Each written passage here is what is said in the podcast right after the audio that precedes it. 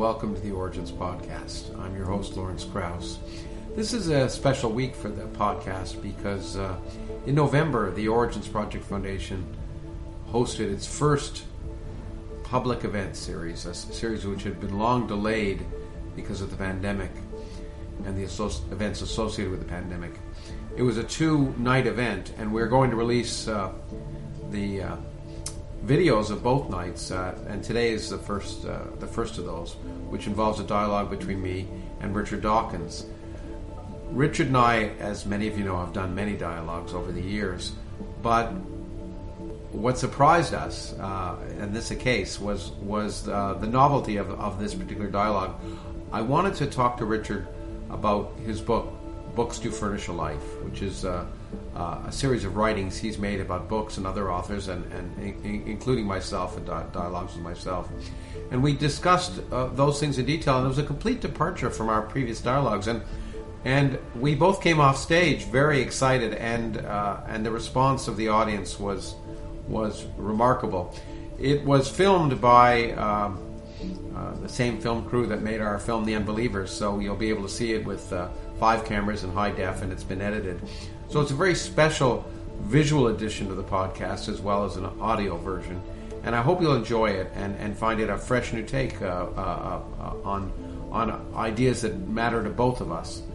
And uh, so please enjoy this dialogue between me and Richard Dawkins that was held in November at the beautiful Orpheum Theater in uh, in Phoenix, and uh, and you can see once again from the images how beautiful the theater is. It's appropriate also that at the same time as I, I announced this dialogue with Richard Dawkins, that uh, I announced that we are the Origins Project Foundation is going to release the general public, open up to the general public on March 23rd, uh, bookings for our newest trip to the Galapagos Islands, uh, made famous, of course, by Richard Dawkins and we'll have several guest speakers as part of this uh, uh, uh, voyage to Ecuador and the Galapagos Islands, including Frans de Waal and Elizabeth Kolbert, who've both been on this podcast before, who are both remarkable in their uh, breadth of knowledge in a variety of areas. And, and attendees on that eight day long cruise and, and uh, land trip will be able to spend time with both of, of these authors, uh, myself and, and some other special guests. So I hope you'll consider joining us again March 23rd is when um, bookings will go on sale for the general public. Uh, previous uh, uh, uh travelers will be able to get an advance uh, booking before that, and I hope we'll we'll get to meet many of you there as well. The boat is holds only 36 people, so it'll be a limited size, which is what we like to do, so people can have an intimate experience. And we have a lot of special events planned for that period. So I hope you'll consider going to the Origins Project website uh, www.originsproject.org and, uh, and, and look at the trip and consider joining it. And of course, I hope you'll consider subscribing to the podcast through uh, Critical Mass, our Substack site, because uh, the, the, funds from subscriptions go to uh, supporting all the efforts of the Origins Project Foundation, um, as well as the podcast.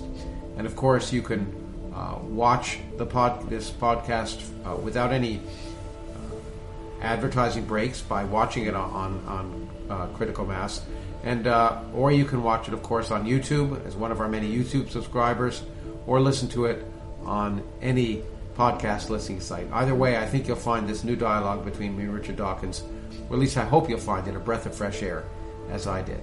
Take care.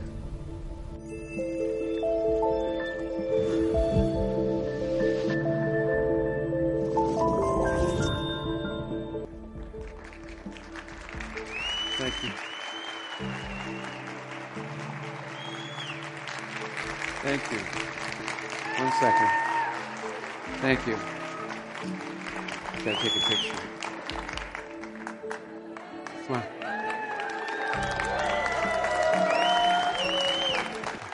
Don't move.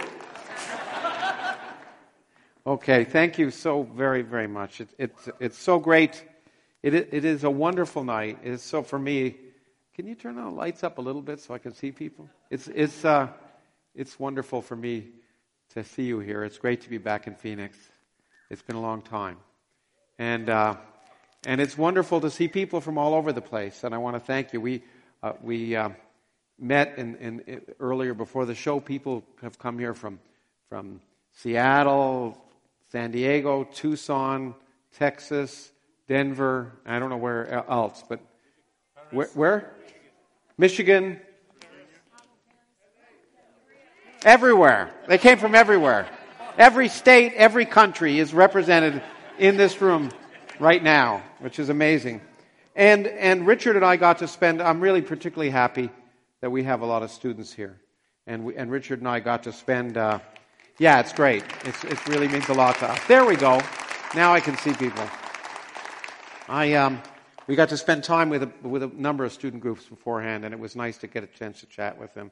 We got to spend time with a wonderful teacher, Zach King, who brought his, his students, and, and, and, uh, and it, it means a lot to me because when, when I used to teach at ASU, Zach used to come in as a student and ask me questions in my office. And it, it's so nice to see that he's inspiring a whole new generation of students. It, it's, really, and, um, but we, um, we also, then we got to speak to, uh, and, and, it, and it's, a, and I should say it's Apache Junction High School, right? Just to make clear. Okay. We met students from bioscience. Let's, come on. Okay. Cesar Chavez. Ah, okay. You win. And what other schools? I forgot. Shout it out. Which high school? There we go. Any others? And you? And a university in Chile, right? Okay. Well, that that that wins too. Um, okay. Well, thank you for being here, and I hope you'll have uh, we'll have a fun night. And um, as I say, it means a lot to me, and and I'll talk about the Origins board who've worked so hard to, to make this happen. Uh, it's been a long time coming with a lot of work and a lot of people. What, before I want to start talking, obviously, what I want to do is, is introduce my special friend and guest tonight, um, Richard Dawkins. He, he, Richard is, I first met Richard um, probably 15 to 20 years ago uh, when I asked a nasty question when he was lecturing. And um, and he said it wasn't the average nasty question.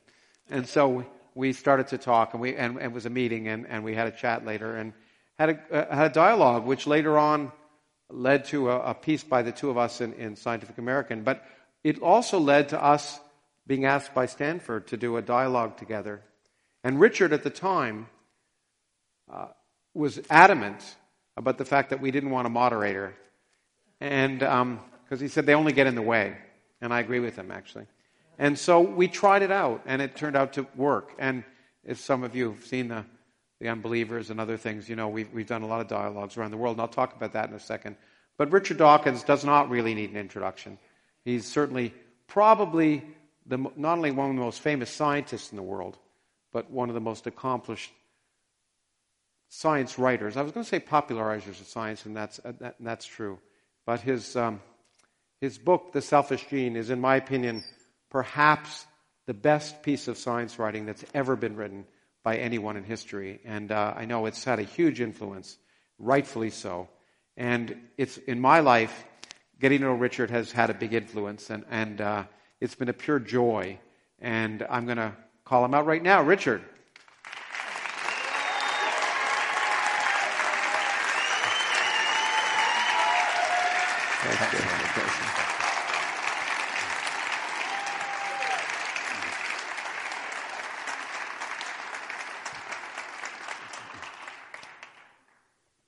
this is not our first rodeo, and um, and we have done, as you've seen, we've done dialogues around the world, and Richard in particular, but my too.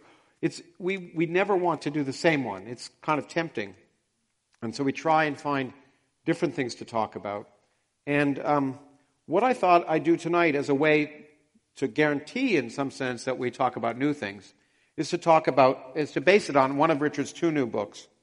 And um, this is a book uh, by Richard called Books Do Furnish a Life Reading and Writing About Science. And, it's, uh, and books do furnish a life. I know that uh, one of the students early on asked me and Richard what, what got us interested in science, and certainly for both of us. I, I know for me it was reading books by scientists. That really made all the difference, and it's one of the reasons why I write books now. And it's a lovely book, and, I, and it prompted me to have some thoughts, and I thought we'd therefore base this discussion on more or less, uh, uh, to start with at least, on that book, because it's new. And, it, and what it is is a, uh, a compilation of some articles by Richard the, uh, about other books, about uh, individuals, and also uh, transcripts of conversations that Richard has had. And I have to say, um, one with me, and, and, and then also the after, he was kind enough to write the, as many of you know, the afterword to my book, uh, A Universe from Nothing, and that's in here as well. Um, that's not the reason we're talking about this book, by the way. Um, uh, but it's about, it's about science and culture. And, and, and I think that's a perfect way to, to begin this, because that's what really the Origins Project Foundation is all about. It's about science and culture.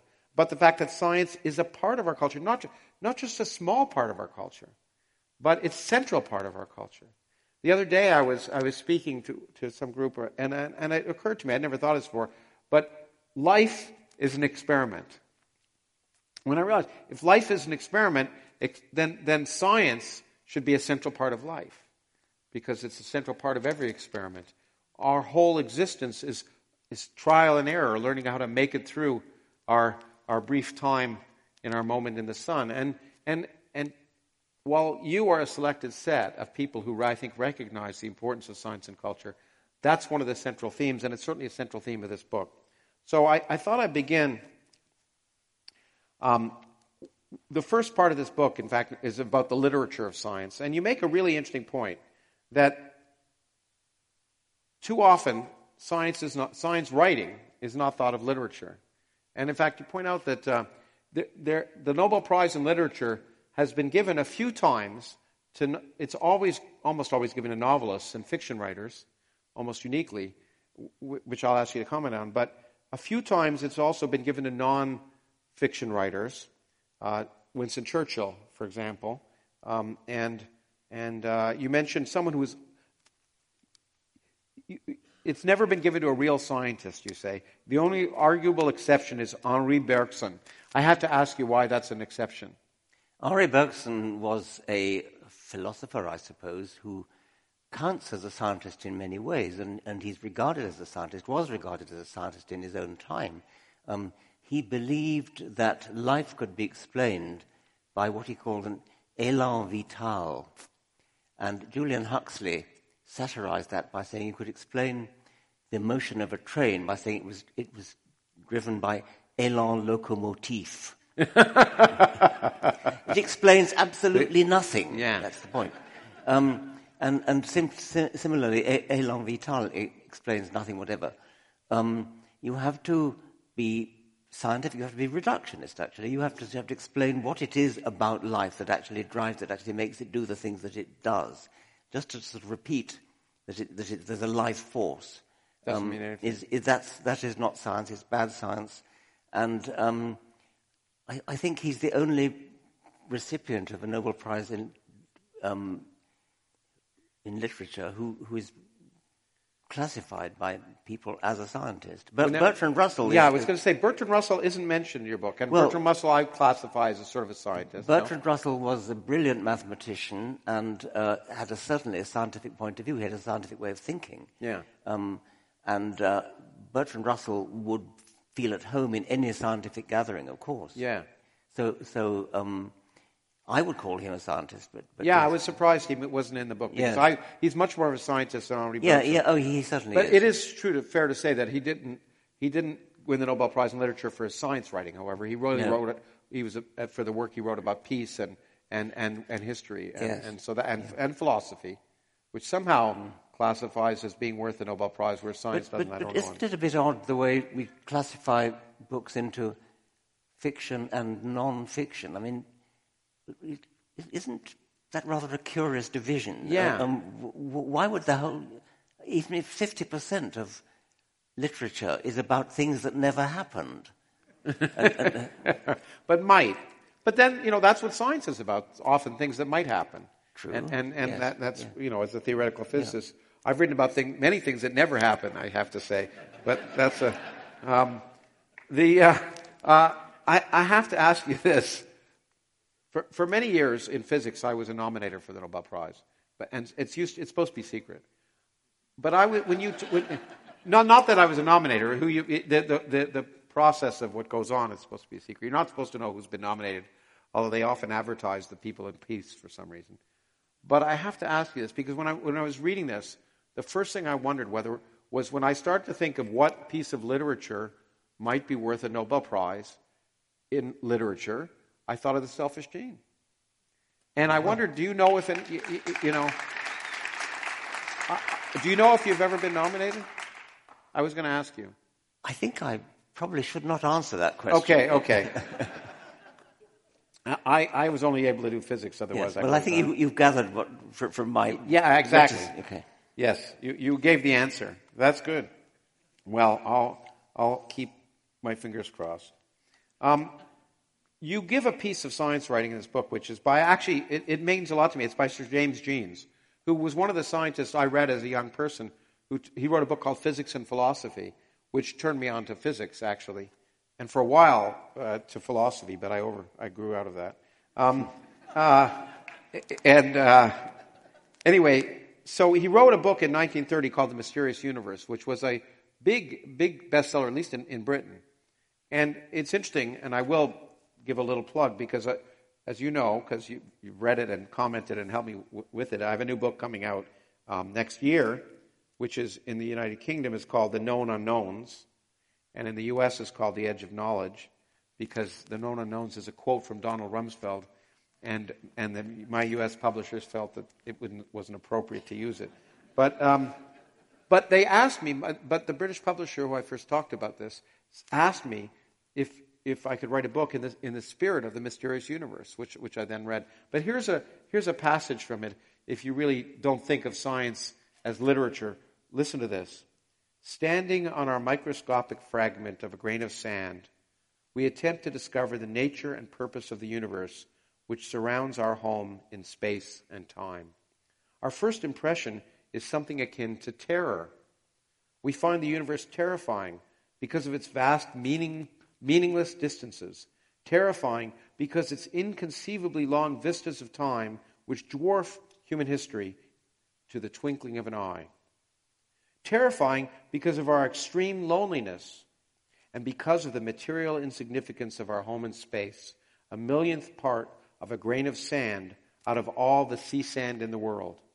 But above all else, we find the universe terrifying because it appears to be indifferent to life like our own emotion, ambition, and achievement, art and religion all seem to equally foreign to its plan, which is just a beautiful piece of writing. And and um, did you read that book? When, uh, that's something that that's something that, that I often meet when people um, uh, worry about the scientific view of the universe and and of life as well. Actually, that it is cold and empty and terrifying, and in many ways, it is. But so what? um, that's the way it is. You better phase up to yeah. it. You, you, you can't. Um, you can't say, "Oh, it can't be true because I don't want it to be true." Um, well, you can, and a lot of people do. I, I, I, I think someone was running for governor in, in, Arizona who I think I think thought that. I, I, anyway. But, but like, okay, well, I wasn't going to talk politics, but I violated that. Um, but life is terrifying too. But that's what part of it saddens me in a way because that's part of what makes life exciting is the fact that you never know if if you're living an interesting life, you never know what tomorrow is going to bring. And for some people that's terrifying, but for for for others it should be exhilarating because who would want to know what what was going to happen? I mean, who would want to know what, what everything that was going to yeah, happen? I, I don't life? think that. Don't think that's the most terrifying. I mean, the more, more terrifying is the feeling that we are the product, possibly on this planet alone, yeah. of um, the, the, blind laws of physics of milliards and milliards and milliards of particles playing their infinite game of billiards and billiards and billiards. Yes, um, it's uh, and yet those blind forces acting through the Darwinian agency have managed to produce after a period of four billion years, produce us. I mean, I think that's an astonishing thought. It, it is, it, it, but it's, uh, but I think it depends on how you're wired. For me, it's uh, it's exhilarating to think that I'm here by accident. Oh, yes, and, and because it just means that every moment is such a lucky accident. Yes, and we're lucky to be here. Yes. And, well, by accident in one sense. In, a, in another sense, not, because natural selection is very much not an accident, but the fact that you and I are here, yeah. everybody in here is, is, a, is a, an, an accident of stupendous magnitude. Yeah. I mean, just think of the, the, the luck of particular sperm that had to, that, that cons- I mean, out of, out of millions. Yeah. You know the Aldous Huxley poem about, about that? If you can remember it, I'd love to hear you recite poetry. A million million spermatozoa, all of them alive, out of their cataclysm, but one poor Noah dare hope to survive. And of that billion minus one might have chanced to be Shakespeare, another Newton, a new Donne. But the one was me. Shame to have ousted your betters thus, taking ark while the others remained outside. Better for all of us, froward homunculus, if you'd quietly died. See, I told you it's great. I could just listen to you recite poetry. The that actually is a good segue because one of the um, the, the statements you've made, and, and in fact is a central part of one of your book, is that is, the, is that science is the poetry of reality, and and which is a beautiful a beautiful sentiment. Do you want to elaborate on that at all, or? Well, I think it ties in with what you were talking about earlier. It's part of cu- culture. The, the, the, the, the thought of the vastness of space and the improbability of life beginning at all, and given that life taking the course that it does, that's a supremely poetic thought. And the quotation from James Jeans expresses it very well. Um, almost anything ever written by Carl Sagan, you could take us the poetry of reality. absolutely. Um, Any others? Some of the uh, uh, we'll maybe get to some because uh, in your you actually talk about several people you admire a lot. I know you talk about Peter Medawar. What do you what do you tell people about Peter Medawar a little well, bit? Because they may not have. He wrote. Yeah. I first knew him about with a book he wrote called Memoirs of a Thinking, Thinking Radish. Radish. That's right. Yeah, yeah. Um, Peter Medawar was a Nobel Prize-winning uh, medical scientist. He was trained as a biologist at Oxford, like me and he became a medical scientist, and he was very, very big in immunology. But he was also a superb essayist, a wonderful style. Uh, not so much a poetic style, it was more a kind of lofty, patrician, elegant style. Um, one of my favorite of his essays is a book review of The Phenomenon of Man by Pierre Teilhard de Chardin, who was touted as a great French intellectual at one time. And um, it's a wonderful, it's, it's, the most, it's the best negative book review ever written, I think. It's, it's um, just to give, I can quote one, one phrase, I think. He, he asked the question, how, how have people come to be taken in by de Chardin? Because many people were. And he says, um, we have to remember that the spread of tertiary education has produced a large population of people of highly cultured tastes who have been educated far beyond their capacity to undertake analytical thought. That's a typical piece of Medawar wit. I, mean, I just remembered an, an, another one. He began a lecture by saying, I hope I shall not be thought ungracious if I say at the outset that nothing on earth would have induced me to attend the kind of lecture you probably think I'm about to give. I love that. Yeah, well, I hope, yeah, well, yeah, exactly, and I hope we surprise him. But you know what? I don't know if you remember, but you were one of the people that take, was taken in by Pierre Chardin. Oh, yes. We talked about it in The Unbelievers, yes, the movie. I was. Uh, I was a student, and I read this book, and it is um, prose poetry. It's uh, beautiful. It's translated from the French, so I presume that it's the same in the French. Um, it's it kind of evokes a kind of dreamy feeling of, of, of oneness with the universe, that, that kind of thing.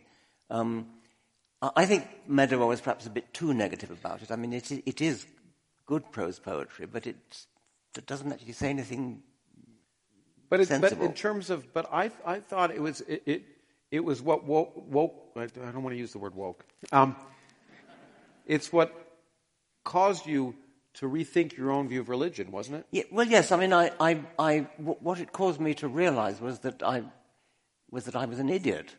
Um, and and um, I, I use that example sometimes when, when people say uh, it's no good telling people that their religious belief is stupid because they'll just re- react negatively to it. You have to woo them. In fact, it was what, that, what you that said. That was my question when, when, we, first when met. we first met. That, that was your point.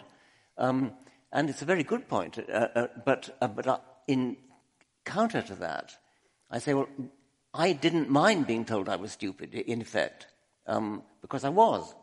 and so I changed my mind. And I think we all need to change our mind, um, as I think John Maynard Keynes said. Um, what did he say? When, when, the, when the evidence changes, I change my mind. What do you do, sir? well, that would be that. That's that would be a wonderful thing if that happened nowadays. It should be a mantra for it. It should be a meme, actually, is yeah. what it should be. and uh, speaking of memes, I told the high school students who were, I mean, probably already impressed with Richard already, but then I told them this is the man that invented meme. And I could see their eyes go, wow. But yeah. they didn't know what it meant. um, speaking of science writers, actually, Richard and I did an event last night, and a number of the people are here. We talked about, Richard actually did a reading from, from the, this book, but um, we talked about a wonderful scientist who was also a, a science writer, Fred Hoyle, Sir Fred Hoyle. And he wrote what is arguably, I think you and I agree, perhaps one of the best science fiction stories ever written, called The Black Cloud. Um, talk, tell, tell us, explain to the people a little bit what the story is about, because I well, want to follow. Um, has anybody read The Black Cloud? Like one, one, one or two? You should. Uh, yeah. Um, it, it's, um, it, it, it's about uh, a, a, a, cloud of, of gas which appears and, and, and goes into orbit around the sun, and it, it causes great havoc and destruction uh, because it blots out the sun and things like that. And um, uh, the first thing that I noticed about it, which is I, I, the, the, point I made in the, in the uh, foreword to the book that I wrote, what was that you learn a lot of science from yeah. this book. So it's not just a good story, you learn a lot of science. And the first thing you learn is that sometimes scientific discoveries are made from two completely different uh, converging sources. In this case, the black cloud was first spotted uh, by a, telescope, by a, a young as- astronomer who, who, who, noticed a bit of the sky being, being blotted out. So that was the observational evidence. Entirely independently um, from this observational evidence in California, in Cambridge, in England, um, a math- math- mathematician um, deduced from movements of the planets. Planets were in the wrong place, exactly the way, by the way, the, the planet Neptune was, was discovered. discovered. Um, so planets were in the wrong place, and so he calculated that there must exist an object, a foreign object, at a certain position, and sent a telegram to uh, the, um, it, it, was foggy in England, of course, and so he couldn't look, look out into the sky. Um, so they sent a telegram to, to California saying, you know, does there exist so and so coordinates, azimuth, this, this right declination, that? Um, and um, when the Californians read the telegram, having just seen this thing, the words of the telegram seemed to swell to a gigantic size, a magnificent piece of drama there. So, two different ways of, uh, of, of, discovering the same thing. That's, that was point one. Then, uh, when they started to work out the nature of the black cloud, namely that it was actually a living organism of, of far superhuman capabilities, the process by which they worked out that it was living was a beautiful lesson, object lesson, in the way scientists work by making predictions and then testing them. And then another bit of science that I learned when I read the book as a, as a student was uh, that um, information theory, the, the idea that information is a commodity which can be transduced from one medium to another and it still retains its, its quality. Because the, uh, there, there's a dramatic scene where there's a, a young woman pi- pianist who plays a Beethoven sonata to the Black Cloud, where they worked out that, it, that it's a living thing. And it absolutely adores Beethoven, um, although it obviously hasn't got ears. But it doesn't matter because the information goes out in, uh, in the form of um, pulses or something to the, to the black cloud. Um, and so it can still appreciate Beethoven, except it, it asks if, if they would play it at, at, I don't know, 10 times the speed because it's, it's too slow. um, uh, and then finally, the, the, the, the, the book ends with what the Black Cloud calls the deep problems, which sends shivers down my spine. The deep problems are kind of thing Lawrence writes about. What is the origin of the universe? Uh, why do the laws of physics have exactly the form that they do? The, why are the fundamental constants what they are? And um, so I've, I've, always been intrigued by the deep problems, although not being a physicist, I can't really understand them. Well, now, yeah, that's true. Um, uh, but why? There's a few things that come, come, to mind when you say that. You read it as a student. Why didn't that want to make you make you want to be a physicist or an astronomer? It's a, it's a, it's a biological book. I mean, the, the, the it's black, a bi- it is a biological cloud book. Is a, the black cl- Yeah. cloud is a is a biological entity. In fact, one one of the questions they ask is. Um, why do you, the black cloud, consider yourself to be a single, in, a single individual? Because you're this huge, diffuse yeah. cloud of gas with radio communicating within the cloud.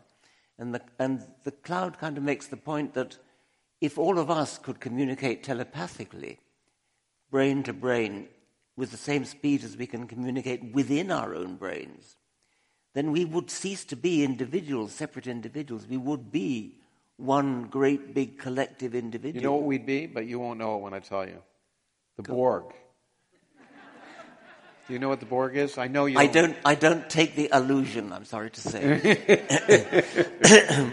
But and but the, the other thing that's neat about the fact that it was foggy in the book and they and they had to go is that apparently that was exactly what happened with the discovery of Neptune. I didn't that there were that. British astronomers and French astronomers who I think it was French Predicted it. Predicted it, and the British wanted to look, and it was cloudy, and the discovery was made in France for that reason. Yes. Yeah, because so. now, the, I wanted to pick up on that, and it, it is a. There are a few reasons for why I want to talk about it. One is, and I, I, I told you la- last time I was going to, I, was going to allude to this. Um, so when you write about this book, you say that Hoyle makes uh, only one scientific mistake, in your opinion. The uh, eponymous superintelligence of the black cloud is asked about the origin of the first member of its species, and it replies, "I would not agree that there was ever a first member." And, um, and then you say, never mind the astronomers, I must protest as a biologist. Even if Hoyle and his colleagues had been right that the universe had been in a steady state forever, the same could not sensibly be claimed for the organized and apparently purposeful complexity that life epitomizes. Galaxies may spring spontaneously into existence, and by the way, they don't. They, I mean, they do, but they take, they take longer than life. But, but complex life cannot. That is pretty what, what complexity means.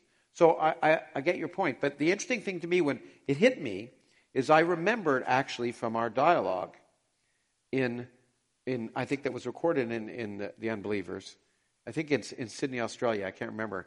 That someone asked about the first fish or something like that. And you, and you said there was no first fish. yeah, okay, look, stop, stop, stop, stop. Okay. Uh, okay. Um, f- first, as, as you probably know, Fred Hoyle uh, was one of the, was probably the leading proponent of the steady state theory of the universe. Which, so there, there was no origin of the universe. It's, it's been around forever, and matter is continuously created. So when the uh, scientists in the novel asked the black cloud about the origin of its own kind, its own species, it said, "I wouldn't agree that there ever was an origin." Um, this was one in the eye, as the astronomers said, for the, for the, for the Big Bang idea. It was, it was, it was a, Fred Hoyle was making a joke that it's in favor of the steady state theory. Fred Hoyle uh, strongly proposed that the universe was, mm. it, it, was eternal and in what's called a steady state, that it never really changed. And so he invented the term Big Bang to make fun of the idea, and it, it caught on. And in this book, uh, the, the, basically, Black Cloud says the universe has been around forever, more yeah. or less. So um, then I protested. I protest about his saying that I would not agree that there ever was a first member of my species, because that suggests that complex life, supremely complex life, which is what the black cloud is, just happened. And it's all very well saying that matter can come into existence spontaneously, because that was the steady state theory. And uh, it, there's nothing wrong with it except it wasn't true, but, but, it, but it, was, it was a, a, a very, a very interesting uh, theory. That's just matter coming into existence. But matter coming into existence is a very different thing yeah. from complexity. Complexity of, the, of our kind of life, let alone the black cloud kind of life, that doesn't happen. It cannot happen. That's what complexity means. It means improbability on a gigantic scale. Uh, uh, and evolution builds up to that gigantic scale by slow, gradual, incremental steps. That's what makes it possible. That's the whole point of Darwinism. And so that, that's my very strong objection to what the Black okay. Cloud said. Uh, but I thought I'd give you a chance to explain, because it's a neat bit of object lesson in evolution, why there was never a first fish. Well, okay. Uh, now that, that, that's quite that's a different thing. It is, but um, it's the same sense. But there's a yes, very different reason. Uh, people often say, "Well, who was the first human? The, the very, I mean, the first member of the species Homo sapiens." And my answer to that is there never was a first member of the species Homo sapiens because uh, any individual that you choose to pick, uh, say, um, I don't know, 200 million, sorry, 200,000 years ago, um, must have had parents, and its parents would have been classified. If taxonomists had been around at the time, it would have been classified in the same species. Every animal ever born was a member of the same species as its parents and its children. So uh, some people think that's a problem with, with how you can get new species because the intermediates are all dead, and therefore we don't see them. But if by some magic wand waving, every animal that had ever lived could somehow be magic back into existence. It would be impossible to draw dividing lines between one species and its ancestor. Then, so there never was a first human, there never was a first fish in that sense. But of course, that doesn't mean that it didn't have predecessors. It doesn't mean it didn't have progenitors. It had parents. Yeah. It's just that they were they would have been classified as being the same species as, as it. Yeah. Okay, now, and I think, I think it was an, I thought it would be a good point to illustrate the difference between yeah, what they okay. meant and what you meant yeah. by the same statement. But, I, but it also gives me, it's, and it's self-serving, but I'm asking the question, so I can do that. Um, uh, at least right now, when you ask, you can. Um, it turns out that, in fact, in cosmology, in my area of cosmology, people actually discuss now exactly the likelihood that something like the black cloud could, cloud could come into existence spontaneously. And the argument is um, well, it really comes related to the to, to, to universe from nothing. The fact that quantum mechanics allows things to spontaneously arise from nothing, particles to emerge from empty space, etc. And if, as seems to be the likely case, our universe the future of our universe is, is, is eternal, okay, then you could ask what's the probability that life would evolve, which is a very complicated process, versus what's the probability that spontaneously, and I mean spontaneously, a solar system would appear out of empty space due to the laws of quantum mechanics, and life forms would appear and you and I would appear on this stage and all these people, and we weren't didn't exist here five seconds ago, and it sounds ridiculous, but it's actually discussed as when you the problem with infinity is that, of course, probabilities become really weird. But some people would argue that if you actually look at the likelihood of a long, complicated process of evolution taking four billion years versus the likelihood that in an infinitely long universe, we'd spontaneously arise. Because in an infinitely long universe, everything that can happen will happen. That it's much more probable that we didn't exist a half an hour ago. And, and there, isn't that crazy? Uh, as Bertrand Russell said, we might have come into existence five minutes ago, complete with holes in our socks. exactly. Um, yes, I mean, that, that kind of argument is apt to leave a Darwinian cold. Um, it, it's, it's because it's, it's not just that you and I could be sitting here, yeah. and, and, but I could have a green moustache. Yeah. And, and, and, and you could be standing on your head. And, and, and, it, it's, and it all will happen. Yeah. And, and, this whole night would happen again and again and again with one word different. Yes. It's really, it's, and I've gone to yeah. physics conferences and people talk seriously about this. Well, yes, it, I cannot, um, I'm tempted to quote the poet Yeats, you are still wrecked among heathen dreams. Um, it's, it negates the entire point of, of everything that I've lived for, which is Darwinism. Yeah, okay. Um, it's, and that doesn't mean it's not true, but um, the whole point about Darwinian evolution is that it explains how you get yeah. improbability of a certain kind. It, things work. Um, birds fly because they, they, they're well designed to fly. Um, you don't get um, all the impossible f- freaks that, that don't fly because their wings are, are, are they're, they're, upside down or something like that. Where the, your argument about everything that can happen will, somewhere out there, there's a cricket team to beat the Australians. Um, it, it, it, it, um, it sort of it's a nihilistic kind of idea. Yeah, it, it, is, it is a nihilistic. It, it's it makes science impossible to do, really. Yeah, in fact, that's the point I want to make. Yeah. And I think I wanted to make it because I think, and I've argued this at meetings, the reason that one can do science, and, you, and in fact, in your career early on, it was really doing probabilistic calculations with yeah. natural selection, which is really what you started yes. to do in your research, is that is that one probability is an incredibly misunderstood thing in our society, but you can do it if you understand what the probabilities are, or you can calculate them or estimate them, if you know the all possible outcomes, then you can then you can do something. But when you have infinities, then then you can't then no, then nothing makes sense. You can come up with anything you want.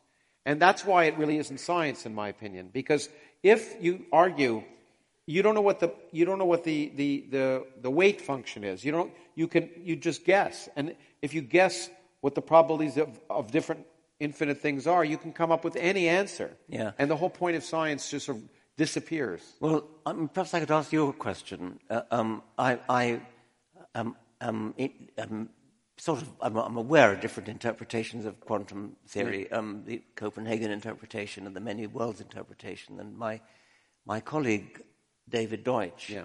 is a great proponent of the Hugh Everett many worlds interpretation. Um, and so, um, well, perhaps you, you, could, I mean, explain what, what okay, that sure. is, because it's, very, it's very it. related to what we've just been talking yeah, about. Yeah, it is, in a, in a way. In a way, although in quantum mechanics you actually can calculate probabilities, which is what's really yeah. makes it science. But the idea is that quantum mechanics, the, the central premise of quantum mechanics uh, can be stated as saying that systems at, a, at the fundamental scales where quantum mechanics really operates, not the classical scale where we live, are doing many things at the same time. And, and, and uh, even though that seems classically ridiculous, it, it, it happens, and it's true. In fact, now it's the basis of quantum computers that an electron, which behaves like it's spinning, before you measure it, is not just spinning in one direction, it's spinning in all directions at the same time until you measure it. Now, and, and measurement becomes the key part of quantum mechanics. People argue, therefore, that if all of these states are existing and you make a measurement, and it turns out there's a probability that you'll measure its spin going this way, or a probability that you measure its spin going that way. And we can calculate those probabilities in quantum mechanics. But once you measure it, it's doing, it's doing that. So the idea is what happened to all the other possibilities? and the, the, this argument developed by a guy named Hugh Everett is that reality branches every time you make a measurement. One possibility becomes real, but all those other universes where it was doing something else are never accessible to you, but they exist. And every time you make a measurement, it branches, and you and, and so it, you basically get an infinite number of universes branching into an infinite number of universes. One of which is the universe we're all in at this time. So, and, Schrodinger's cat, in some universes it's dead, and in other universes it's alive. Uh, in principle, when you the Schrodinger's cat experiment is a, it's not an experiment. No one does it. Thought experiment. But um, at least I don't think anyone's done it. Is is a cat is in a box with a, a radioactive device, and if if the device goes off, the, a bullet goes and kills the cat. But but quantum mechanically, you could think that the cat is both alive and dead until you make them until you open the box. It's not a it's not the best analogy, but it's it, it made well, Schrodinger famous. Schrodinger did it as a, as a way of satirizing. Yeah, he, thought, yes. he, he, did it. Um, he did it as a way of satirizing. I saw there was a wonderful a wonderful cartoon in the New Yorker where yeah. so in, in a in a, a veterinary surgeon's waiting room, and. Um, uh, and, the, and the nurse is coming to one of the people sitting there and saying, About your cat, Mr. Schrodinger, I have some good news and some bad news. yes. By the way, an, an, another point I've, I've, heard: if you're playing Russian roulette, uh-huh. You shoot yourself. That you've got a yeah. one, one in six chance. That you know it's safe because if you die, then you're not in that universe. But yeah, in, in five of the six universes, um, yeah, that, you're, five you're alive. Universe, yeah, and so you'll always be alive um, in, in, some universe. Don't, yeah. don't don't try this at home. Don't try it at home. And it's but but part of this, the, the reason I want to get to it is that part of it demonstrates a fundamental misunderstanding of quantum mechanics. That because when you get those kind of absurd arguments, when science leads to absurd arguments, sometimes, as we'll talk about, sometimes it just means you're not thinking the right way. But sometimes it means you're not that you're interpreting the science incorrectly. And in fact, in my new book, I, I talk a lot about this quantum mechanical aspect. That whole notion of the interpretation of quantum mechanics is not just in my opinion, but I remember learning it from a, a, scientific colleague of mine when I was at Harvard who was much smarter than me, who's now de- uh, passed away, Sidney Coleman, is the wrong way of thinking because the world is quantum mechanical. So why do you try, you should not try and interpret a world that's quantum mechanical in terms of a classical Kluge. Because you're always going to come up with some weird nonsensical picture. The correct thing to do is think of the interpretation of classical mechanics to describe the apparent the, the illusion that is the reality we live in in terms of the fundamental theory instead of trying to analyze the fundamental theory in terms of the illusion because when you do that you'll always come up with weird nonsense with the spooky action at a distance that bothered Einstein so much about, yeah. class, about quantum mechanics. So, so I, I, I bristle when I read books about the interpretation of quantum mechanics, and people still write them about the many worlds interpretation. It's, it's much ado about nothing, in my opinion, really, literally.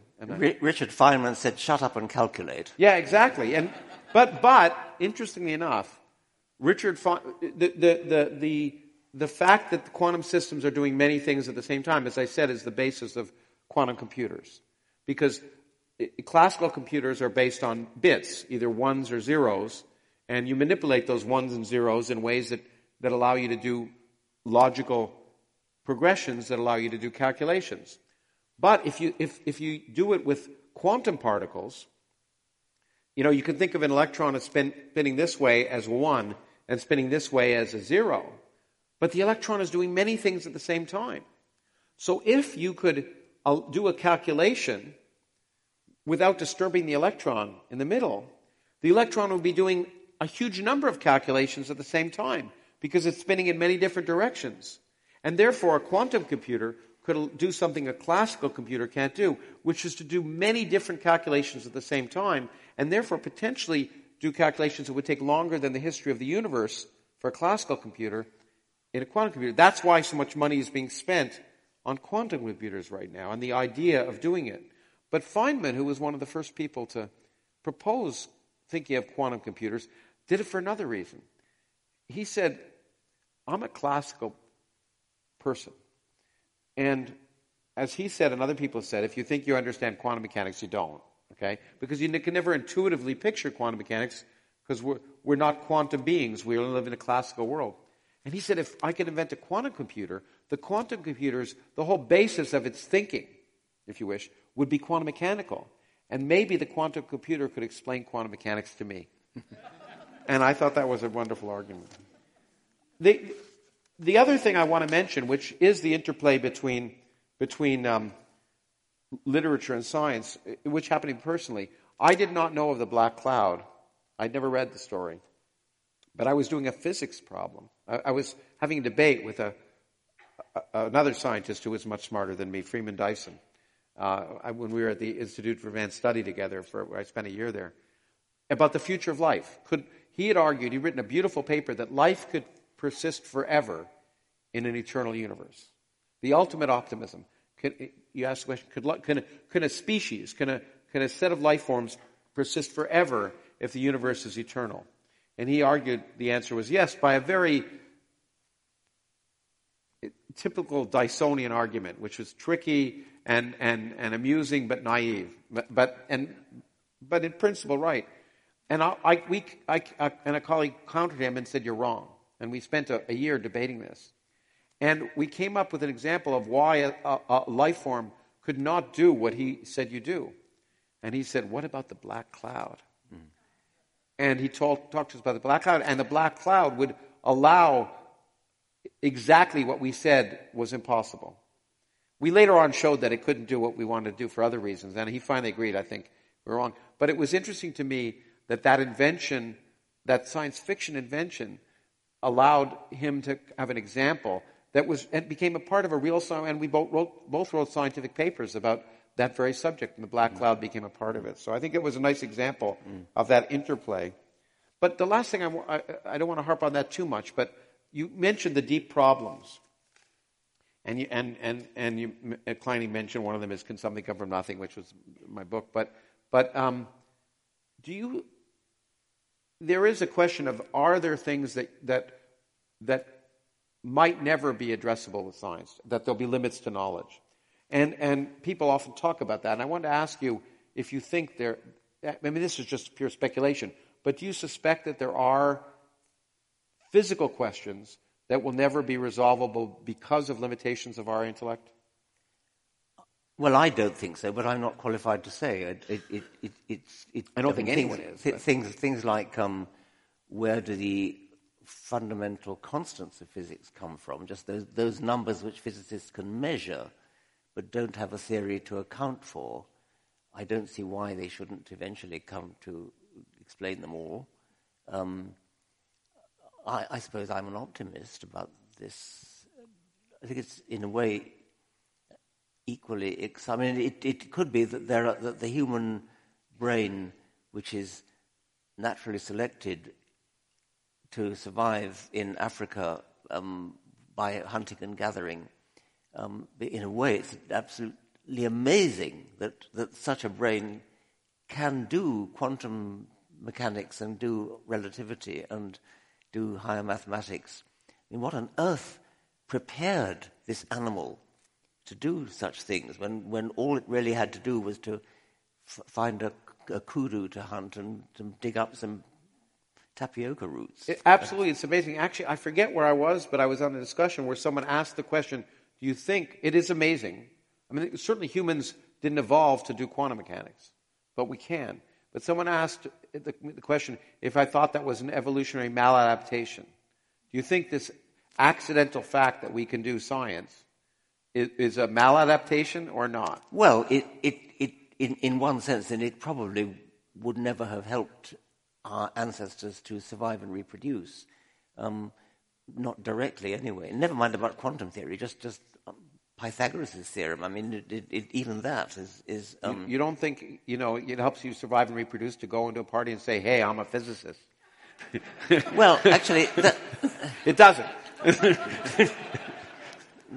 I mean, that, that in, in a sense has been suggested uh, um, that that, that um, intelligence is sexy, and and um, uh, so. Uh, I mean, there's a biologist called Geoffrey Miller who um, has written a book suggesting that a lot of what's unique about humans is due to sexual selection, Darwin's other theory, the, the, the idea that what matters is not individual survival, but reproductive success. In, in, and he's thinking in terms of success in, in attracting mates, so that um, the, the human mind is a kind of mental peacock's tail, uh, which is a display. Um, and it, I think it's quite plausible. Yeah. Um, but we, our brain seems to have utterly overreached anything that could remotely useful. In, in uh, exactly. I mean, I, as you know, I'm very proud of the fact that nothing I've ever done in my research is remotely useful. and that's fine.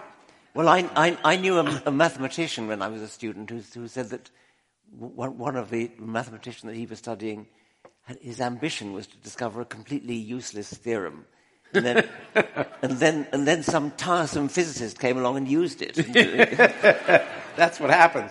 But actually, it's mathematics. The reason I, I don't buy, I agree with you completely. I don't think there's ever, people always say, well, there's got to be a limitation because the human mind. But the human mind has discovered mathematics. Yes. And language, by the way. And, and Noam Chomsky, with whom I've had many dialogues, has pointed out that language allows it essentially an infinite number of progressions. Yep. But mathematics does. Yes. So the minute you do mathematics, you're not limited. There's an infinite set of possibilities that the human mind can explore, and therefore I do not see just the fact that our hardware is evolved by evolution and is therefore limited. The software seems to be unlimited, and and I don't. I, therefore, I don't see. I, I, I, if you had me, if I ever had to guess, I don't think there'll ever be limits to what will. I mean, there may be limits to what we can learn because of practical of practical things, but not because of some fundamental limits of our intellect. I think it's one of the most inspiring things I know that, that the human brain does have this almost unlimitedly open ended capacity in its software. Yeah, it's uh, me too. And it'd be great if more people used it. Um, let, us move on. You had a conversation with a service scientist, Neil deGrasse Tyson. Um, no, he's a friend. Um, and we just did a podcast together, and, and it was a lot of fun. You should listen to it if you didn't. It was the last one that came out. But Neil is, is like is, is in America perhaps the most well known um, science popularizer, and for many good reasons, uh, I, I, think. Um, what I liked about that dialogue, and I wanted to, to at least uh, talk a little bit about, was the very fact, and I, you say it, um, I think there's an, a kind of unwarranted pride in being bad at mathematics. You'll never hear anybody saying how proud they are at being ignorant of Shakespeare. But plenty of people will say they are proud of being ignorant of mathematics. Well, the ignorant of Shakespeare, maybe, maybe Donald Trump, but the rest of, of um, uh, uh, but the rest of people would be not. But plenty of people say they're proud of being ignorant of mathematics, and it's true. And I want to ask you, why do you think that? Of, I, I mean, it shocks me. I mean, many people admit to being ignorant of mathematics, but some people view it as a, as a, a badge of honor that they're somehow artistic or humanistic. Yes, and, yes. And I wonder um, where you think that comes from. There's another um, quote from Peter Medawar, which I'm trying to. No, no I, I, I, can't. I can't get it. Um, there was an, uh, an editorial in the Daily Telegraph, which is a, which is a British um, conservative newspaper, and um, it was about um, the fact that some a scientist had done some research on on ignorance in people of, of science in, in in people, and they had discovered that I think it was 19% of the British population think it takes one month for the Earth to orbit the Sun, uh, and um, the, and the editor of the Daily Telegraph put in brackets doesn't it, Ed? so he was, he, obviously, he didn't really think that, but he was parading the fact that the editor of a major London newspaper um, could, could even pretend to be ignorant of yes. such a, an elementary scientific fact. You know, it, it, come. I don't know if it happens so much in biology, but it I, I really hit me when I first started to write because every now and then you have you read well you have to read reviews of of your books and um, but I, I read scientific reviews and I realized pick a, an, an economist like John, my era was John Kenneth Galbraith was a very And you, and you read a review in, say, the New Yorker or some literary magazine, and the person would go on for 10 pages about this, whether they understood it or not. But a really good review of a science book is, it boggled my mind. I didn't understand it, but it boggled my mind. And the notion that somehow, when it comes to science, you're allowed to stop thinking. Yeah. That you're not allowed to, that, that somehow you shouldn't puzzle. That, that it's too much to ask you to puzzle through a scientific argument, but a historical argument or a political argument or an economic argument, that's okay for normal humans. But, but, but heaven forbid that you, that you be forced to actually think through something. And it's somehow, I don't know where it comes from, if it's, not, if it's in our educational system, that, or, or, or where. I, I, you know, and you're from Britain and I'm, Well, I, I think it boggles your mind is, is, is a, not a disreputable thing to say, actually. It's, It isn't, but don't, but don't you think the book deserves a little more discussion? Oh, than yes. that? I- no, I I- mean that's what I'm saying. The best review is like half a page long. I didn't understand it, but it was amazing. Yeah. And and that if you wrote if you wrote a review of a history book and said, you know, I didn't understand it, but it was amazing. Yes. It wouldn't it wouldn't be in the New Yorker. That, that, that's true. Yeah. that's true. Anyway, okay. Um, there's a wonderful there's a wonderful chapter on the uncommon sense of science, and it and it, it involves Lewis Wolpert, another It's, it's, it's a book review. yeah, a book That- review of. but, Uh, yeah. uh, he was a wonderful, another wonderful Yeah. popularizer of, of science, and and I, it really hit home for me because he because I've used an example, then I thought it was pretty clever, and then I realized when I talk about stuff, it, I, it would take me 15 minutes to explain it, and in one sentence he explains it, but it relates to something that's an experiment I want to do here, at least, and and so I want everyone to take a deep breath and hold it in. Okay, I'm just just keep holding it. I just want to make some notes. Keep holding it. Keep holding it. You're not holding it. Okay, you let it out. Okay. Too many people are smiling. Well, th- that actually wasn't part of the experiment, but I wanted to see if you do it. But um, uh, it was sort of part of the experiment because it's a famous fact that I, I teach when I teach when I used to teach undergraduates that every breath you take, you are breathing in some of the molecules of air, of oxygen, or particular, that Julius Caesar breathed out in his dying breath when he said "Et tu, Brutus." And you can show that it's true. It's not just true of that, but you're breathing in the breath of almost everyone who ever lived. You're breathing in the, the and I, I often would tell myself that, I'm, you know, when I'm working on physics and making nowhere, that every breath I take, I'm breathing in some atoms that Einstein breathed out the moment he put the last dot on his theory of general relativity. But you're also breathing, you're also breathing in the atoms that Hitler breathed out when he put the last dot in Mein Kampf. Hitler had bad breath, by the way. But anyway, so it's an amazing fact, and I and I you know if we had enough time, I could work through it. But Wolpert gave an example, which is a very similar example that you quote, which is that, um, and you, this is your writing: pour one glass of water into the sea, allow time for it to be thoroughly dispersed through the oceans of the world, and that's probably maybe 50 years. Then scoop another glassful out of the sea, anywhere almost certainly you will retrieve at least one molecule of water from the original glass. And it's true. I've argued that if you take a, if you take a, a drop of, of blood and put it in the ocean and pick glass, you'll find later on a bit of your blood, in, in, no matter where you are around the world. And, and also pointed out that, that every time you, you take a drink of water, you're drinking in secretions from virtually everything that's ever existed.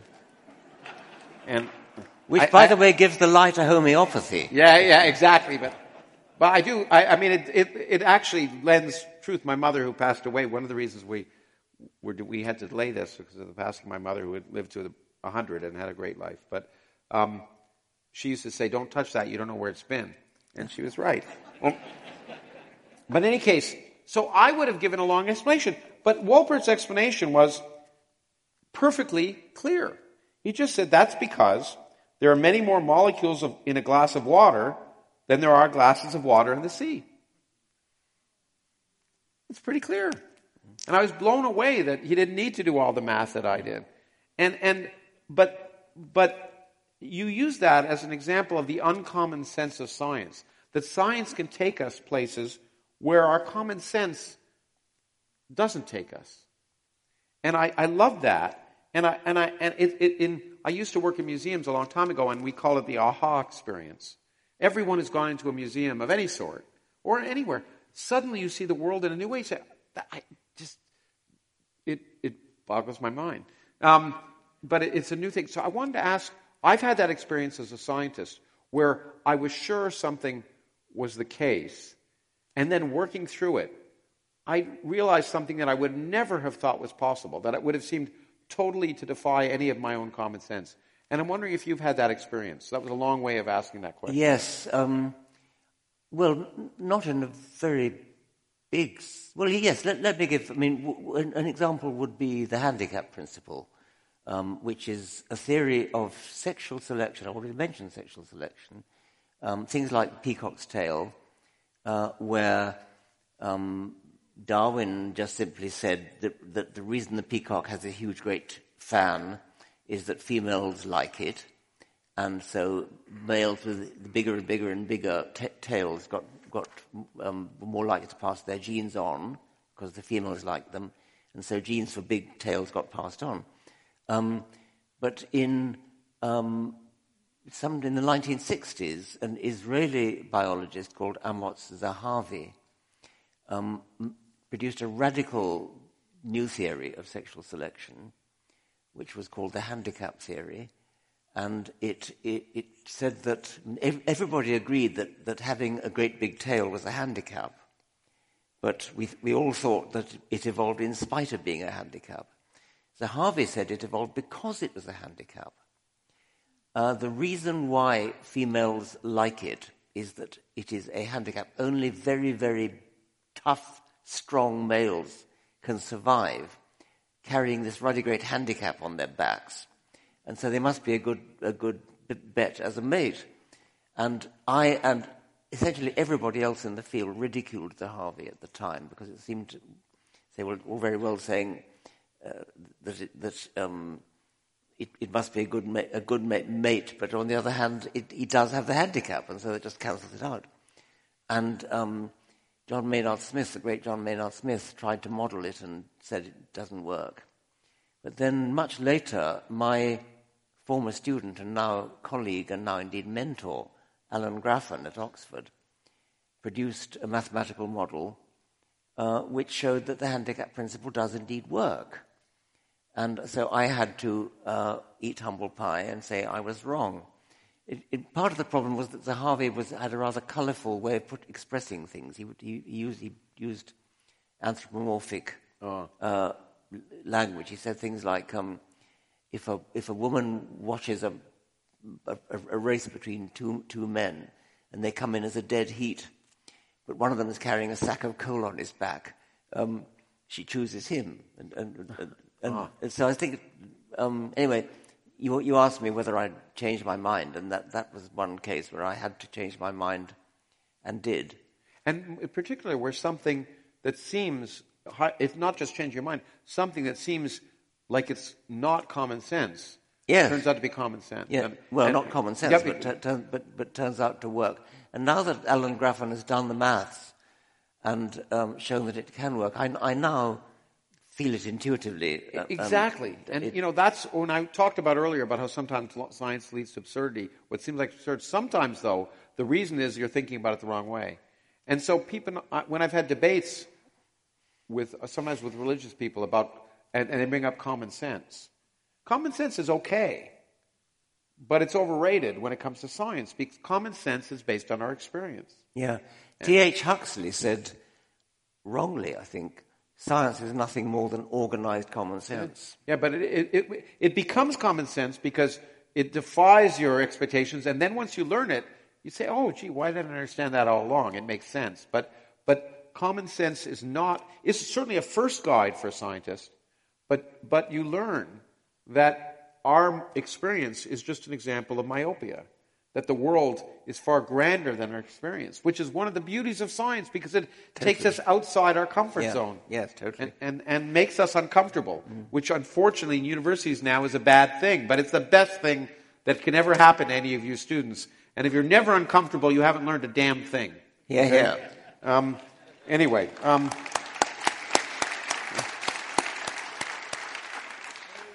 the, the, speaking, well, actually, speaking of changing your mind, I want to ask you. There's a nice piece about the, the shelf. I think it was written in the 50th anniversary or 40th anniversary of the Selfish Gene, and um, there are two things that I liked about it. One, one I mentioned. One, you talked about eight fingers and Fred Hoyle. It was a lovely story, and and a lot of our counting is done in, in powers of ten, and presumably it's because we have ten fingers and we and we um, learned to count using our fingers. And if we'd had only um, eight fingers, um, we would have instead of having decimal-based arithmetic, we would have octal arithmetic. Or if we had 16 fingers, we'd have hexadecimal arithmetic. And that makes com- com- computing, using computers, binary computers, much easier. So if you've ever, if you've ever done programming in a computer machine code, you, you have to learn to think in octal or hexadecimal. And so I think it was Fred Hoyle speculated that, the same Fred Hoyle, speculated that if we'd been born with eight fingers, computers might have been invented a century earlier. Yeah, I thought it was a wonderful claim. But, but that aside, this is the kind of, I, I, this is the kind of question a journalist might ask, so I hesitate to say it, but, but is there, looking back on the selfish gene, is, is any of it particularly outmoded? Or more importantly, what's, what's the newest result you know of in biology that, that relates to what you might, an idea in the book that, that, that you, you know, would have liked to have included back then if, you'd, if, it, if, it, if it had been developed? Is there such a thing? Do you know, that, one that comes to mind? The funny thing is that um, because it's all about Darwinian evolution, and the, and the central idea is that the unit of selection is the gene. That is the thing that goes through the generations. That is the, uh, the entity in the hierarchy of life which is potentially immortal. And therefore, there is a significant difference between those entities, those genes, which actually succeed in being immortal and those that don't. And um, that, that property doesn't apply to anything else like the individual or the group or the species or the ecosystem. It's only the gene has that property. And nowadays we know a hell of a lot more about how genes work and what they do in development and uh, the whole. In, you don't hear the word genetics so often nowadays. You hear the word genomics, um, yeah. and um, some people think that that ought to, ch- to have changed the selfish gene, but it doesn't at all, actually, because fascinating though it is, interesting though it is, it doesn't in any way change the fundamental point that that which is immortal, potentially immortal, is bits of DNA. It doesn't have to be a gene as a, as a unit in the way that a molecular biologist would understand it, but, but I think I, yeah, I said the, it's just any, any length of chromosome which, which has the property of being replicated with sufficient frequency. So the, the book could have been called not the selfish gene, but the slightly selfish big bit of chromosome and the even more selfish little bit of chromosome. Probably wouldn't have done so it well. Not, not a catchy title. okay. Let, let, I want to move on to someone we both admire a lot, and you talk about um, Carl Sagan. And we both agree. I, I think the demon haunted world, uh, it, it, can, as a science as a candle in the dark, it, it's my favorite book of his, and it's, it's mine. Yes. Yeah, and and he, in there he he talks about um, the great thing about science, the the great gifts that science has to offer is a baloney detection kit. And and I'll read from from your quoting him. I occasionally, I get a letter from someone who is in contact which is interesting because he wrote a book called that, in contact with extraterrestrials. In I'm invited sources, that kind of thing. Yeah. yeah. I'm invited to ask them anything. And so over the years, I prepared a little list of questions. The extraterrestrials are very advanced, remember. So I asked things like, please provide a short proof of Fermat's last theorem or the Goldbach conjecture. I never get an answer. On the other hand, if I ask something like, should we be good? I always get an answer, almost always get an answer. Anything vague, especially involving conventional moral judgments, these aliens are extremely happy to respond to. But on anything specific, where there's a chance to find out if they actually know anything beyond what most humans know, there's only silence. And the baloney detection kit is what he talks about as science as a way of, of using just that. It actually, remi- when I read it, it reminded me, I don't, know if you know this story, Groucho Marx, who I was, I'm a big fan of, um, used to love to go up to, to um, um, uh, psychics, you know, who can, you know, they always ask you, you go in and you pay money, and, and they say, ask, you know, ask me any question. And he'd say, what's the capital of North Dakota? And they never get it right. but anyway, um, that was his baloney detection kit, and I thought it was a, it was a nice convergence between Carl Sagan and Groucho Marx. But um, more interestingly, what about you know, and, and people, in spite of the fact that they're taken in, have an innate trust of science. Uh, something I once said, and I've seen it as a meme now, is, is uh, if you're choking, do you want me to pray for you or do the Heimlich maneuver? uh, and, and most people, you know, will say the Heimlich maneuver. We all know science is, is really the way to do things, yet somehow we don't have a baloney detection kit. I'm wondering why evolution didn't pro- seem to provide us naturally knew, with a baloney yeah. detection um, kit.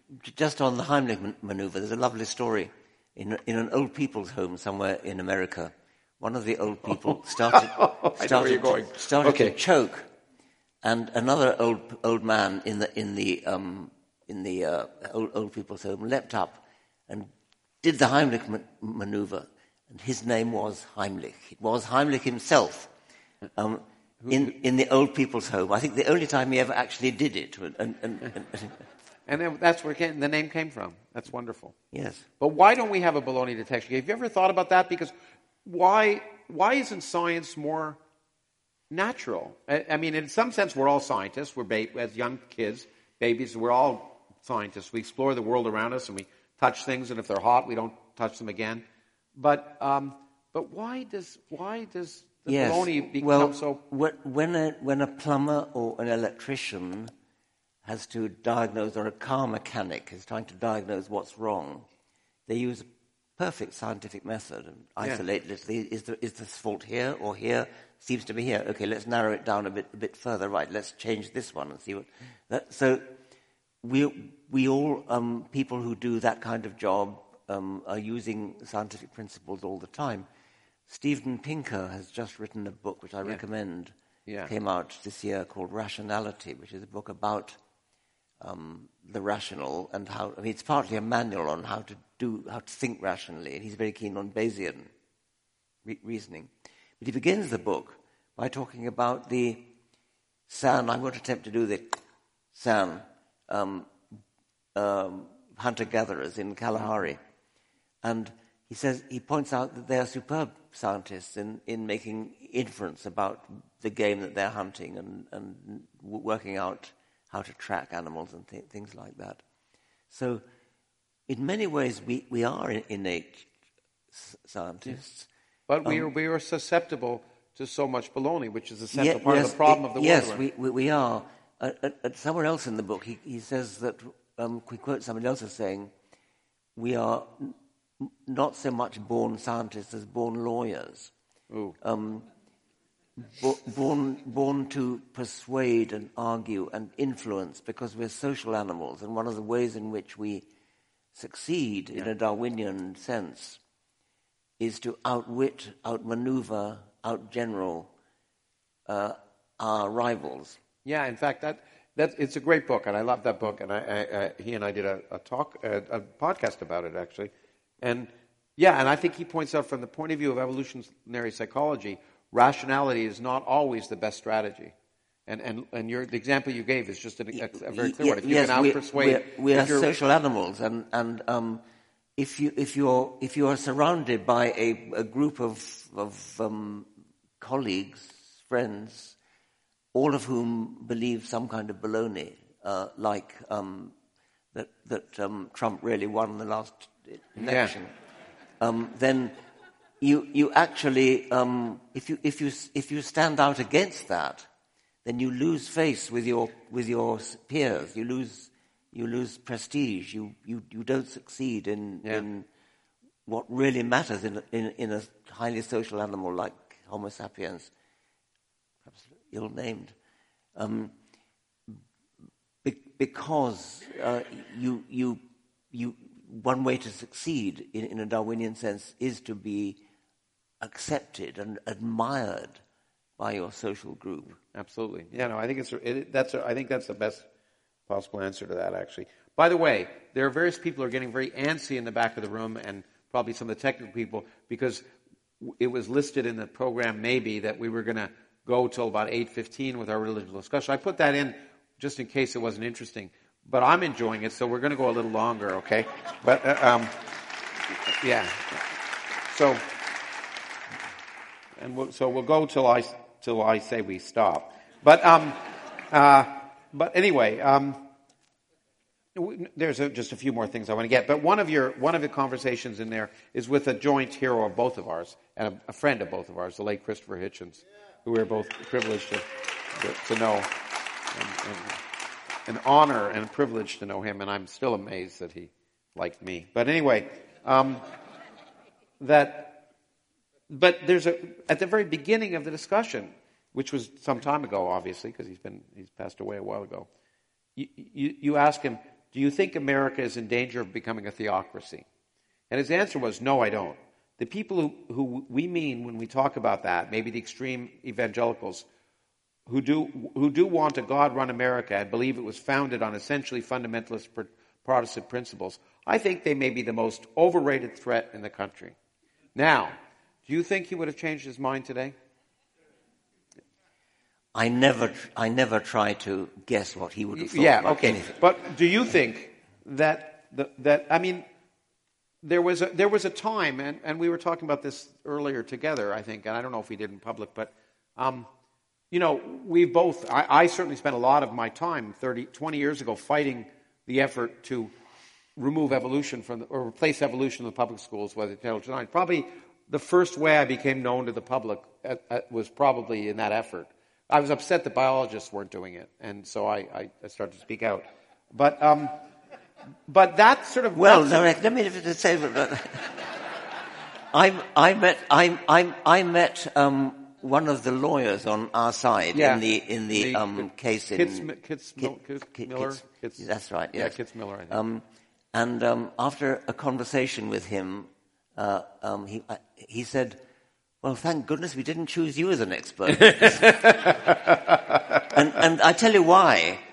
Um, it, it, it's because I would have, I, I, if I was being honest, I would have said, um, not only d- is evolution true, but there's no God. And, and that's not what you have to do if you want to win that case. Yes. Um, what, what you should be, what you should say, and they got um, Kenneth Miller to come yeah, and say it. Ken Miller, who's a Um, religious uh, was was um, evolution is true, and you could have God too. Yeah, um, yeah. And uh, so that's what they would have wanted me to say, and I and I would have. Well, I could I could have perjured myself by saying it, but but, but yeah, no, but you wouldn't. No, Richard, uh, you. One of the many things I love about you is that you say what you mean, and you won't change that, and that's an important, very important thing. Yeah, but um, I I guess I want to ask you that question. Yeah.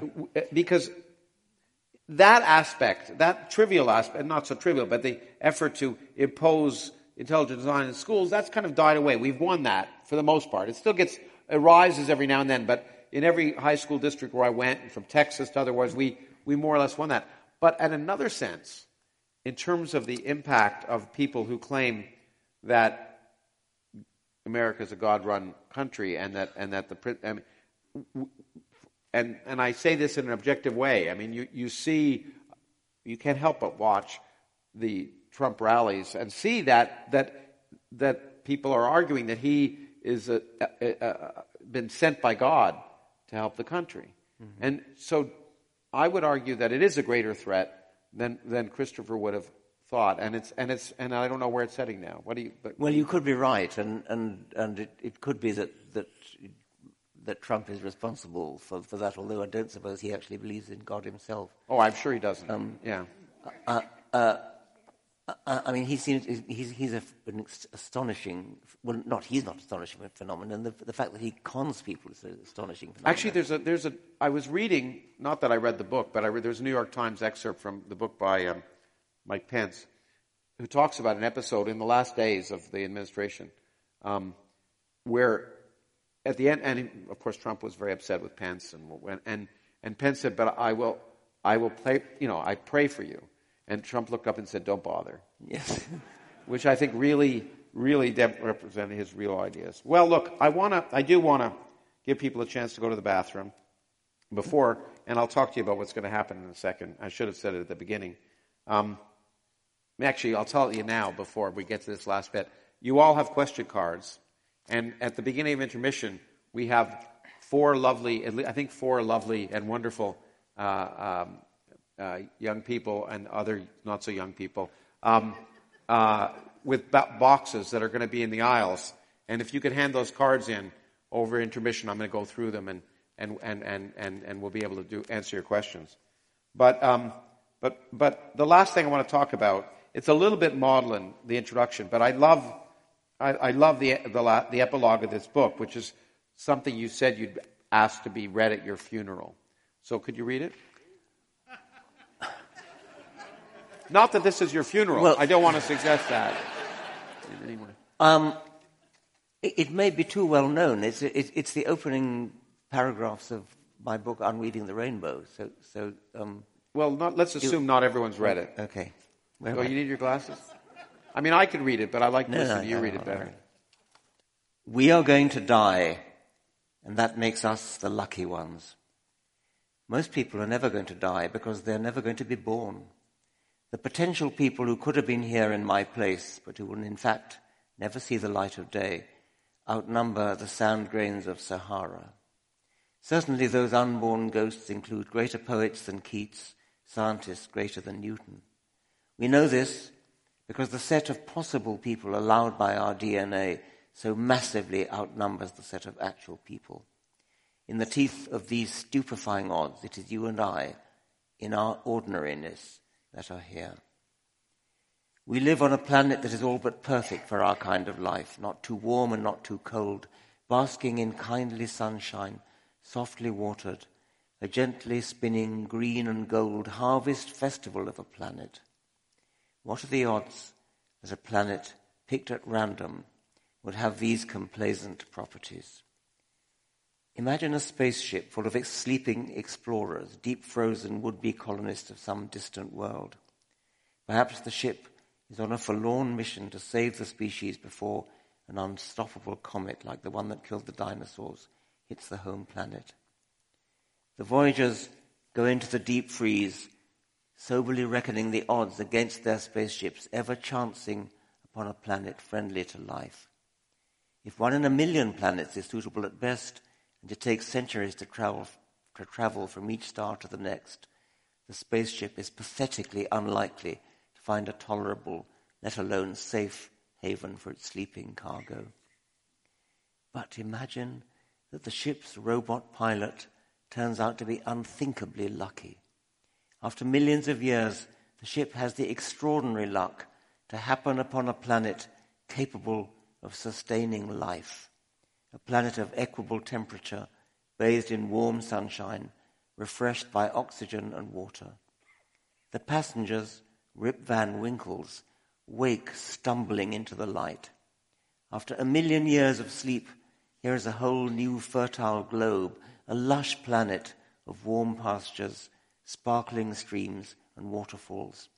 A world bountiful with creatures darting through alien green felicity. Our travelers walk entranced, stupefied, unable to believe their unaccustomed senses or their luck. I am lucky to be alive, and so are you, privileged, and not just privileged to enjoy our planet. More, we are granted the opportunity to understand why our eyes are open and why they see what they do in the short time before they close forever. I love that. I think that's worth an applause. I, I, I, asked you to read it because it's a lovely statement, and I, I, I, wanted to hear you say it, and, and I think I wanted the audience to have the opportunity to listen to you read it. Originally, I was going to take off on that as a chance for us to talk about aliens and such, but we, we have gone 15 minutes over, and I, I do want to give people a chance to that.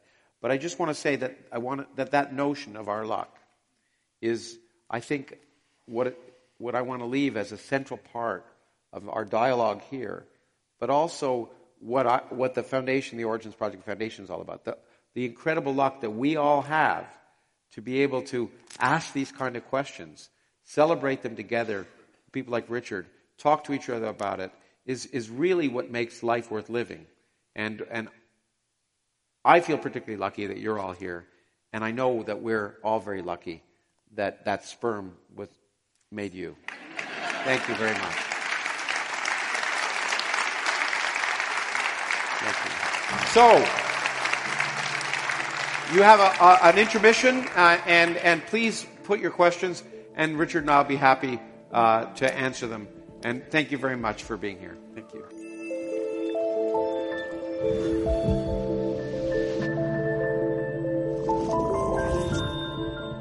I hope you uh, enjoyed watching the dialogue between me and Richard at the Orpheum Theatre in November for the Origins Projects Foundation first uh, public event. While you're watching, I uh, my beard. Uh, and in any case, uh, th- this our dialogue was followed by a Q&A. And we're going to make that Q&A available, the video of that Q&A available uh, uniquely for our paid subscribers for the next month. And after that, we'll make it public. Uh, to just to thank you for your support for us. So I hope you enjoyed the dialogue, and I hope uh, some of you will become paid subscribers to see the uh, uh Q and A session, which was quite interesting. Um, but to all of you, thanks again for your support and interest in the uh, uh, efforts of the Origins podcast and the Origins Project Foundation.